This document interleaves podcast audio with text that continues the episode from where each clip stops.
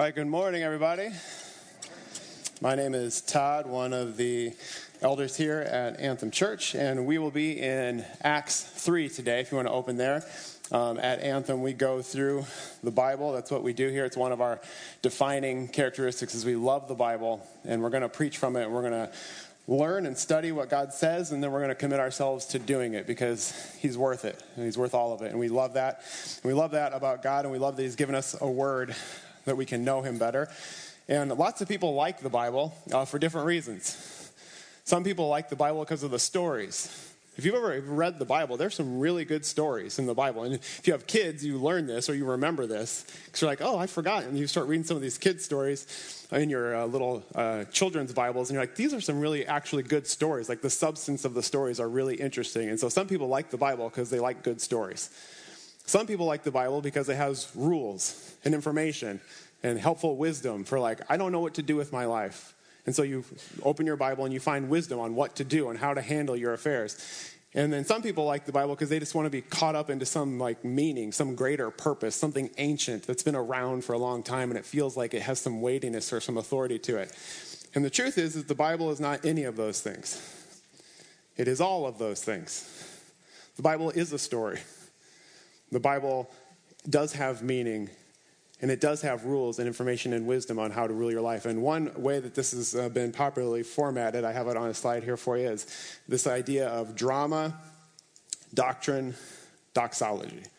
So, the Bible is a story, it's a drama. There are events that happen, there's a stage on which things take place. And the Bible tells you that. If you just open your Bible, the Bible is going to tell you here's things that happened. Here's something that somebody did. Here's something that somebody said. Here's a place they went. But then the Bible's also going to tell you in doctrine what some of those stories mean. It's going to say, here's what happened, but here's what it means. Here's the significance of why this took place. Here's the story, but here's what it means. And then doxology, it's going to invite you into the story. It's like, this could be your story. This isn't, doesn't have to just be some ancient story or some kids thing that we read to our children at night before bed. This could be a story that we get to be part of. These could be our forefathers. These could be our ancestors. This could be part of our heritage, and we could be adopted into that. And doxology is our response to the story. So there's a story, there's meaning, and there's an invitation to join the story. And that is what the Bible is all about. And today in Acts chapter 3, we're actually going to see this played out. Um, the first 10 verses, uh, chapter 3, verse 1 through 10, actually is a drama. We're going to see just some things take place. So if you open your Bibles to Acts 3, the first 10 verses, let's just read what happened. Here's the drama, here's the story. Now, Peter and John were going up to the temple at the hour of prayer, the ninth hour, and a man lame from birth was being carried, whom they laid daily at the gate of the temple that is called the Beautiful Gate, to ask alms of those entering the temple. Seeing Peter and John about to go into the temple, he asked to receive alms, and Peter directed his gaze at him, as did John, and said, Look at us. And he fixed his attention on them, expecting to receive something from them. But Peter said, I have no silver and gold but what I do have, I give to you. In the name of Jesus Christ of Nazareth, rise up and walk. And he took him by the right hand and raised him up. And immediately his feet and ankles were made strong. And leaping up, he stood and began to walk and entered the temple with them, walking and leaping and praising God. And all the people saw him walking and praising God and recognized him as the one who sat at the beautiful gate of the temple asking for alms. And they were filled with wonder and amazement at what had happened to him. So, Peter and John are people we know. They're Jesus' disciples, their characters we're familiar with in the story. But we get introduced to a new guy here, a lame man. He's a new character who's being introduced into this story. And here's his story he has been lame since birth, he has never walked his entire life, he's never tripped up the stairs, he's never skinned his knee because he got too excited running across a field. He's never had legs that worked ever his entire life. He's never had the ability to walk. He's never had the chance to fall down and get back up again. He's only ever been down. He's only ever been down. And daily, people carry him to this gate. So every day, his life, his story is that somebody comes and gets him, and he's at the mercy of whenever they come to get him they're running late or had things going on, he just has to wait. And then they carry him and then they sit him somewhere and he's stuck there until they come at the end of the day and bring him back because he can't walk. And this is his story. And they carry him to a specific location. They just don't carry him anywhere. They carry him to a gate. And it's a specific location because it's a place where he thinks would be the best place to probably get the money he needs to take care of himself because there's people going to church. And the best place to probably situate yourself is at this gate. And he sits there and he asks for alms. He asks for offerings, which religious people would be expected to give to the poor. And they're right there. So you have your immediate application. You're leading church. I should be kind to the poor. Hey, there's the poor person. So it's a strategic place to be. That's his life, and that is his story day by day. It says daily this was his life. And then God interrupts his story. God initiates and breaks into this guy's story. And this is the case for some of you. You're just living life, just doing your thing, going about whatever it is you do daily. And all of a sudden, God breaks in. And we see it here that Peter directs his gaze at him. Most people, when they see somebody begging you, the last thing you want to do is make eye contact because you don't know what to do then at that point. You're like, ah, but if I just pay attention, if I just look ahead and don't look at them, I can pretend like they're not there. But Peter looks at him on purpose. He looks directly at him and it says, look at us. Like he, he breaks into this guy's story and says, look at me right now. Look at us. Look at me and John. And then he tells them what's about to happen. He's like, look at me. I don't have any money. He's like, well, you didn't have to interrupt my day to tell me that. I feel like there's one reason for this transaction that's about to take place, and now you just told me, hey, hey, look at me, I have no money. it's like, well, th- cool. Thanks, guy.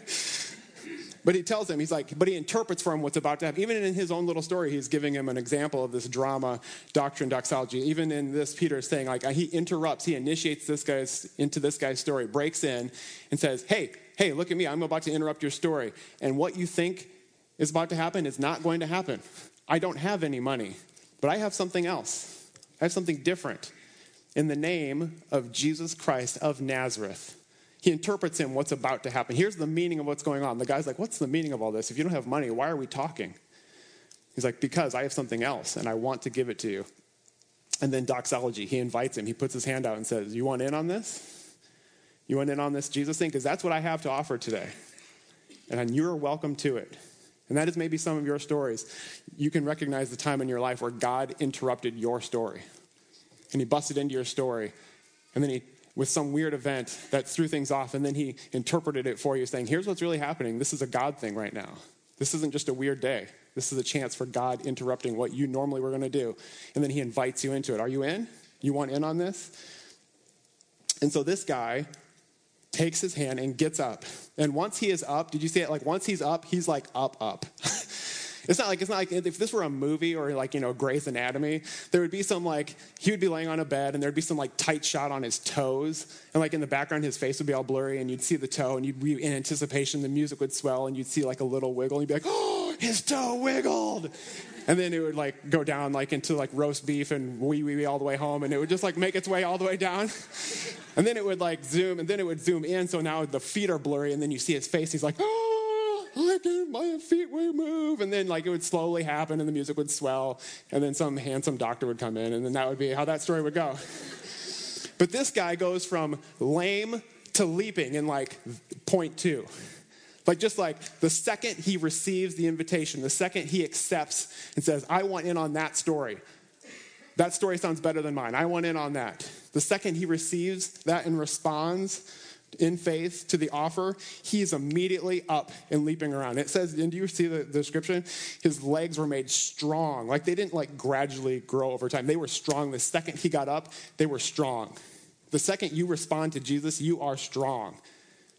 Like you have it immediately. It's like you have it available to you. You are leaping. And, and he, it says that he was walking and leaping and praising God. So he's like, woohoo, woohoo, which is undignified to do in church. I get that. I get that you're like, I wish you hadn't done that, Dad. I don't respect you anymore. That's fine. I'd rather be leaping with this guy. like, look at him. He's jumping around crazy, and, and he's all excited, like, whoa, I can walk. And everybody's seeing him. They're like, isn't that the guy who could, has never walked? Like, in, he's, he's not only just upright, he is jumping around like crazy. It reminds me of what Malachi said in uh, chapter 4, verse 2. I have it up on a slide for you. It says this it says, For you who fear my name, the Sun of Righteousness shall rise with healing in its wings, and you shall go out leaping like calves from a stall. If you've never seen this before, do yourself a favor. Go on YouTube and just look up leaping calves. And you'll find a few videos, and you'll see these calves that have gotten out into the field for the first time after a long winter, and they're just like all over the place. And it's so cute because they're, they're so clumsy, but they're so excited. They're just so excited, just leaping around, flailing around. Naturally, if you do this thing in public, it draws a crowd. and people start like doing, even if I wasn't up here with a microphone, if I stood back there and started jumping around going, woohoo, everybody would turn and be like, I don't care about the microphone guy anymore. I want to know what's going on with crazy screaming guy back there. So it draws a crowd. And the obvious question that all the crowd asks is what any responsible person would ask what's the meaning of this? What does this mean? Why is this happening? That leads us to doctrine. Doctrine explains what happens, and that's where the next few verses in our story tell us. Doctrine, chapter 3, verses 11 through 16. Peter begins to explain to us what's going on here for everybody in the passage. So while this guy clung to Peter and John, not clinging because he needs them to stand up, his legs are strong, he's just clinging to them because they just gave him the ability to walk through faith in Jesus. All the people, utterly astounded, ran together to them in the portico called Solomon's, and when Peter saw it, he addressed the people Men of Israel, why do you wonder at this? Or why do you stare at us as though by our own power or piety we have made him walk? The God of Abraham, the God of Isaac, the God of Jacob, the God of our fathers, glorified his servant Jesus, whom you delivered over and denied in the presence of Pilate when he had decided to release him. But you denied the holy and righteous one and asked for a murderer to be granted to you. And you killed the author of life, whom God raised from the dead. To this we are witnesses. And his name, by faith in his name, has made this man strong, whom you see and know. And the faith that is through Jesus has been given, has given this man perfect health in the presence of you all. So Peter says, here's the meaning of all this. Things are not what you thought they were. Things are not what you thought they were. This, this lame man had been laying daily being brought to this place, and he thought that his biggest problem was getting enough money to meet his needs for the day. But behind that problem was the problem of mobility. He couldn't walk. That's why he was there asking for money. So, even behind his most obvious problem is that I need money, was a bigger problem that he didn't have the ability to walk. But behind that is an even bigger problem that Peter points to. Peter says this man's biggest problem wasn't monetary or mobility, it was mortality. This man was going to die someday. His biggest problem was not that he needed money right now or that he needed legs to walk. It's that he was going to die and face God someday. And so Peter's saying, this miracle is not meant to point to this miracle. This miracle is meant to point to the miracle. This miracle is meant to point to something bigger than even this. Don't pay attention. Why are you staring at this guy as though this is the important thing? Think about the name of the man who died and was raised to life. That represents the power of his name that has made this guy walk today before you. I don't know what you think your problems are this morning. I don't know what problems you came in here with, what's on your mind, what's on your heart, what your prayer life would be focused on right now, if you were focusing on that. But is it possible that your problems are not what you think they are? Just bear with me. Is it possible that the thing that you think that's hanging right there in front of you is just a surface level thing, and behind that there's something else that's really driving that? There's actually a bigger problem that you're not paying attention to. is that just possible? At least concede it in principle that maybe the things you're so focused on are not the big things. Maybe there's something behind that that is a bigger problem. Now, let me be clear this man's disability is a real problem. I'm not, I'm not broad brushing that. He has a real problem with real consequences. He, he has a real disability, and that causes him to actually be poor and be in this situation. So, while it is a big problem, it's, it's not his biggest problem, it's just the most obvious one. So, for some of us, we have obvious problems. This man's obvious problem is he needs money to eat today. The obvious problem behind that one is that he needs money because he can't walk. But there are bigger problems behind even the ones that immediately rise to the surface. Because all physical healing is at best only temporary. You have sick relatives, you have people with ailments, you pray for them, and please do. My mom is sick right now, I've been praying for her. I've had sickness in my house, I've been praying for them. But all physical healing is only temporary. Peter and John themselves, the ones who stood and helped, stood over this guy and gave him the opportunity by faith to walk, themselves died. This man was healed and he walked around, and then one day he died. His biggest problem was not that he couldn't walk, his biggest problem was that he was going to die and face God. And so Peter redirects all of our attention and says, Stop focusing on the walking lame man and start focusing on the walking dead man. Don't, like, yes, this is miraculous, but if all you do is direct your attention at this, you are missing the bigger thing behind this.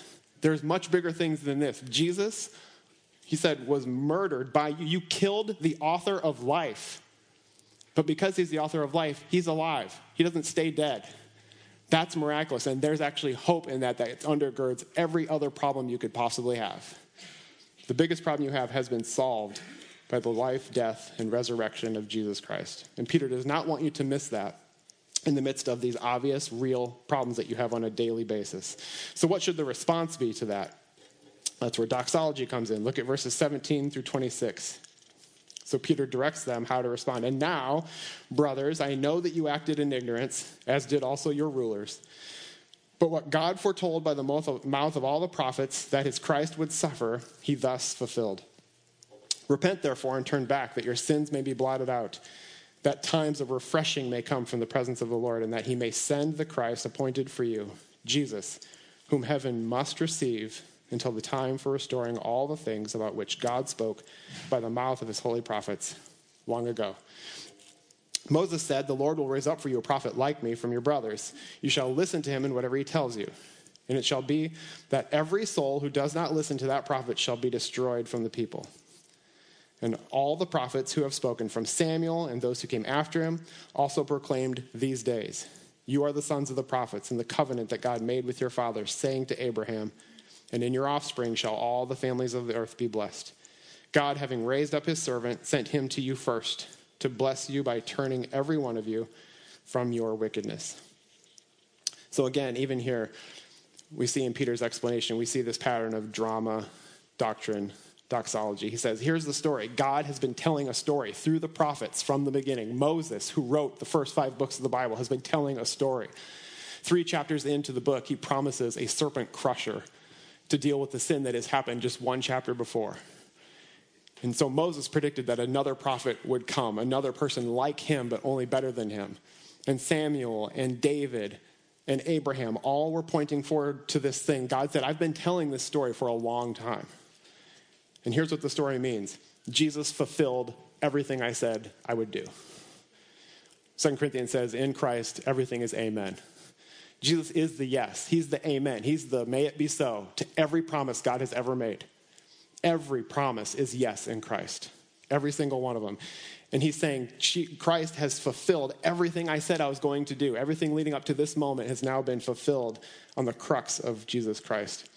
And then he invites them to join into it by saying, Repent and turn. Do you want this to be your story? Are you tired of where your story is leading you? Have you seen the writing on the wall? Do you know how your story ends? Do you, not, do you want to avoid that? Join a different story. Join a bigger story that's been going on long before you were born and will continue to go on long after you've been gone. But it's bigger than you, and you can enter into it. And he says the way to do that is to repent and turn back. And then he gives three reasons why. He says, Turn back that. And he gives three explanations that your sins may be blotted out. Completely off the record. Like they're there, they were accounted for, they were documented somewhere, and now they're blotted out like they never happened. And that times of refreshing may come from the presence of the Lord. That when you meet God, it will be a happy day. When you repent and turn back, when you look at Him, that's a good experience. Times of refreshing. You can expect to be revived in the presence of God if you repent and turn back. And then He says that He may send the Christ who is appointed for you. If you just turn around, you are going a direction. Your story is heading a certain direction. And if you stop and turn around, Jesus is right there. He's right there. If you turn around, he is right there, ready to receive you. All you have to do is stop, repent, agree with him that where you're going is wrong, and turn around. And the second you do, he is right there. Turn and take hold of Jesus, who's right there. Because look what it says in verse 21 Heaven must receive him. What Jesus did is perfect, is perfect. It met all of God's requirements. Heaven is obligated to receive Jesus. And if you are in him, then you, he is obligated to receive you. But heaven is not obligated to receive your sorriness. Does that make sense? When you guys, if you feel bad about your sins, that is the right response. But God is not under obligation to receive your sorriness. If all you do is feel bad about things, heaven is not, does not have to receive that. Just feeling bad about things doesn't accomplish things. A lot of people come to church and they hear a sermon, they're like, ah, yeah, they, I should do that, or I feel bad. And they leave, and that's all that comes of it. It's just feeling bad. Let me tell you, God does not just want you to feel bad. If you feel bad about your sin, that's the right response. You should feel bad when you do horrible things to people. Can we just be, can we all agree on that? If you do something bad, you should feel bad. Do we agree? Yeah, okay. Good, I hope so. You're a crazy psychopath. you feel bad when you do mean stuff? You should feel bad. But that's not all. God gave that to you as a gift to lead to something else. Just like with the other, with, with the previous situation, it's not just supposed to end there. It's supposed to lead to repentance that leads to life. The Bible says that godly sorrow leads to death, or ungodly sorrow just leads to death and more death. Like it just makes you feel bad, and then you turn inward, and then you feel bad that you're not living up, and then it just winds and spirals down. But godly repentance actually leads to change. And heaven must receive his works on your behalf. So go into him, and you will be received. Just like this man's legs never worked without Jesus. You feeling sorry for yourself will never work without Jesus. His legs were not going to work just because he felt bad about his situation. It wasn't going to change anything. His legs were going to stay lame. But with Jesus, everything changed. Stop just feeling bad and turn to Jesus. God isn't sending all these sermons and stuff into your life so that you'll go home and feel bad about yourself. He wants you to turn and face Him. And then you will be received, and you will no longer feel bad. You will be forgiven which gives you the benefit of agreeing with God that your sins were bad, but it also allows you to be in His presence and be happy, to be joyful and be like, You were right. I was wrong. Glorious day. I'm worse than I thought I was, but you're better than I ever imagined. Because understand the implication here. He says, all these things will happen. So understand the flip side of that. If you do not repent and turn back, your sins will not be blotted out. They stay on record. They have to go somewhere. They will either go on Jesus or they will stay on record. And times of refreshing are not coming from the presence of God. The last thing in the world you want to do is meet God without Jesus. The last thing you want to do is meet God without Jesus. You don't want to have this like, well, when I meet the big man upstairs, we're going to have some words. It's like there will be words in one direction only, and there will be silence on the other side of that table. And understand the implication if you do not repent and turn back, Jesus is not where you are looking. You can take your story wherever you go, but if you do not stop and turn around, it is not headed towards Jesus. It is only found in stopping and turning. Wherever you continue to go, you will not find him there. Turn back.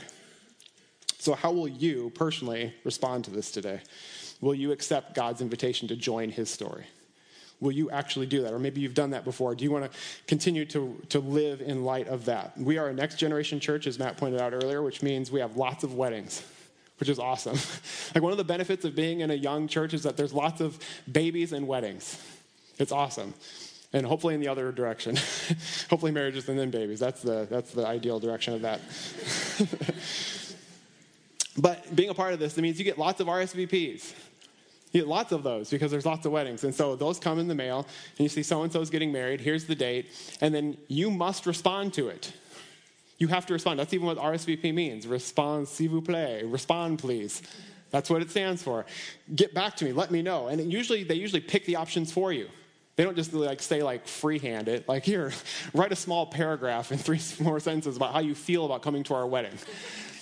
No, it's usually two, right? Joyfully accept, regretfully decline. And it's chosen for you. But those are your options, right? Ahead of time. And which one do you pick? Those have been decided for you. It's the same thing here with God. He is inviting you to join in on times of refreshing, a party. And he has chosen a binary option, and you must pick one repent and turn, enjoy, joyfully accept, or regretfully decline, and choose your own story. I like my story better. I like being the narr- I like being the narrator because then I get to pick where the story goes, or I get to I get to be the one who talks about what this scene meant to me instead of letting you decide and tell me what it should mean. I get to define the meaning of my own story. I want to stay the author of my own story instead of submitting to the author of life and his story. There's only one way to accept God's invitation, and when you do, you are invited to a celebration. Times of refreshing are coming when you're going to this party, but all of you know, like part of being a next generation church, you get lots of RSVPs, like a lot. There's a lot of weddings. And to say joyfully accept will cost you something. Because a lot of these people are forcing you to travel to go to their weddings because they don't live here. So they have to go back to their hometown or wherever they are for their wedding. And that means finding sitters, finding presents, finding uh, whatever arrangements, finding Airbnbs to stay where you need to go, making arrangements. To go to a wedding is a joyful thing, but it does cost you something. And the more you get invited to, the more you realize how costly some of those can be. when you're in a group, a church like this with lots of young people, you're like, man, I got to take time off. I'm using all my vacation on going to people's weddings. But what, it's a good problem to have, right? But it does cost you something. So there's one final D that wasn't mentioned. So you have drama, doctrine, doxology, but then you have discipleship. So that starts at chapter 4, verses 1 through 4. This element of discipleship. It's going to cost you something to accept this invitation. God wants you to say yes, but it will cost you something. Look at the first four verses, and this is where we'll end off for this morning. And as they were speaking to the people, the priests and the captains of the temple and the Sadducees came upon them, greatly annoyed because they were teaching the people and proclaiming in Jesus the resurrection from the dead. And they arrested them and put them in custody until the next day, for it was already evening. But many of those who had heard the word believed, and the number of the men who came, the number of the men came to about 5,000.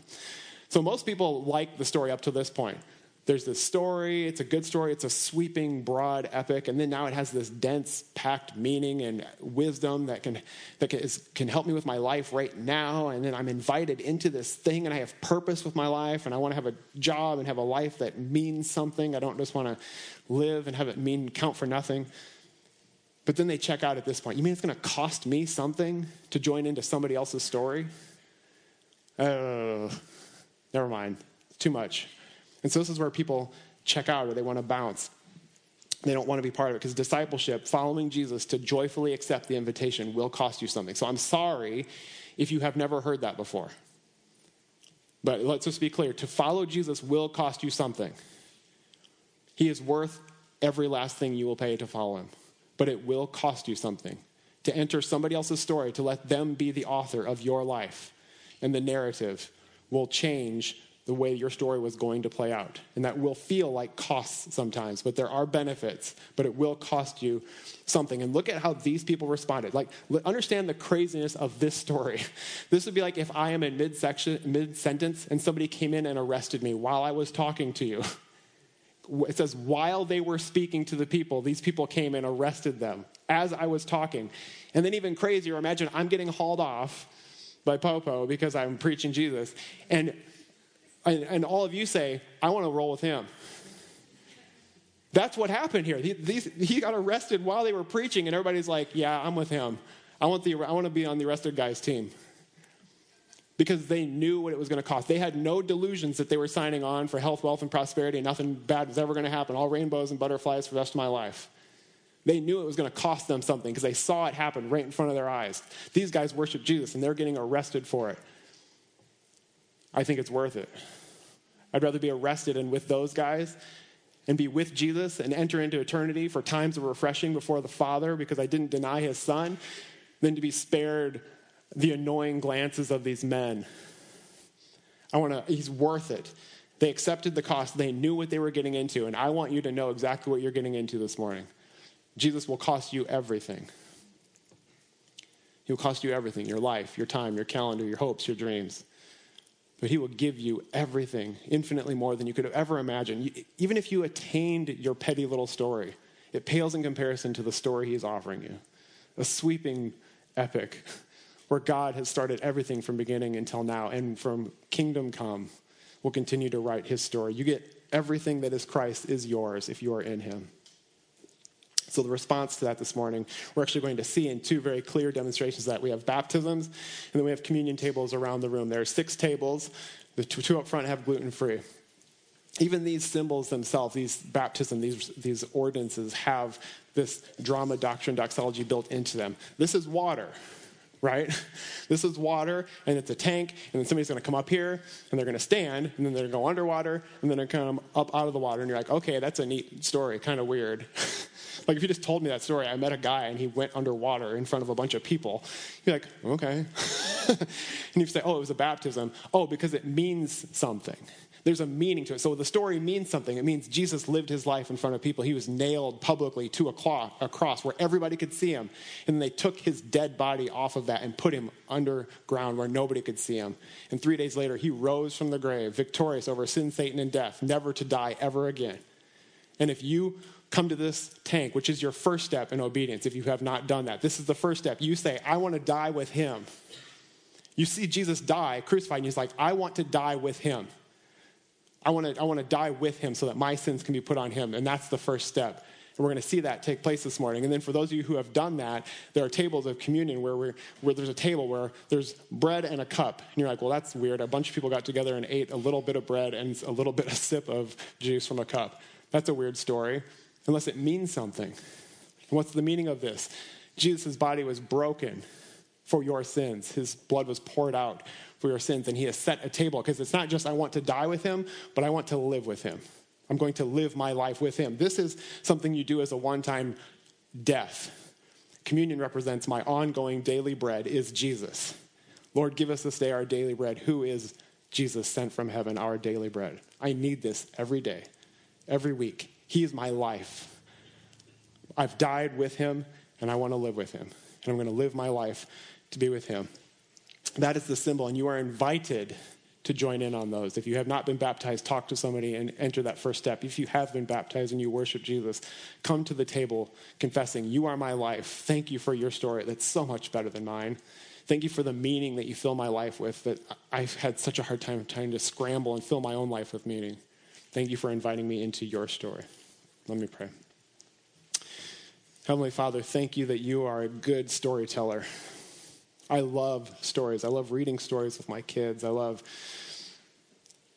the tension and the climax and the resolution of a good story where the hero seems like he's about to lose and evil seems like it's going to win.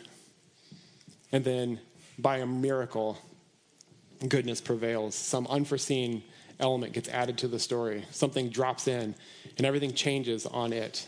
And good prevails and happily ever after and the credits roll. And we love good stories. It's why we go to movies. It's why we read books. We love stories. And God, thank you that you are the author of life. Your story is one of life. There was nothing, and then you made everything by just a word. And in that story, you've provided a way for all of us to enter into your story. It's not just a story we watch on a screen, but it's a story that can be ours. Abraham can be our father, Moses can be our brother.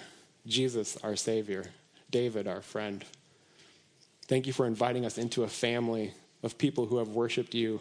And that when we do so, we don't just do it on an island. We don't just do so in Columbia, Missouri in 2020. We enter into a story that sweeps all times, all places where you are at work.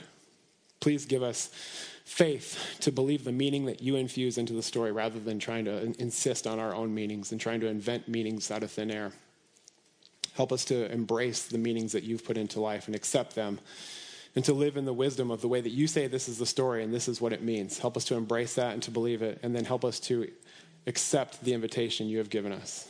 You have warmly extended your hands with nails in them, with blood pouring down, and said, Enter this story.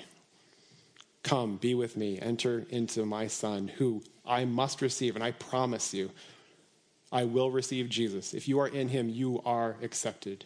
You are received. So help us today to accept you and to come forward into these tables and to receive communion, to take that as our very life, to confess it, and then help us to walk every day, counting the costs and paying them, believing with joyful hearts that you are worth all of it. Help us to pay it all because we believe you are worth it all. And we love you, Jesus, and it's your name we pray. Amen.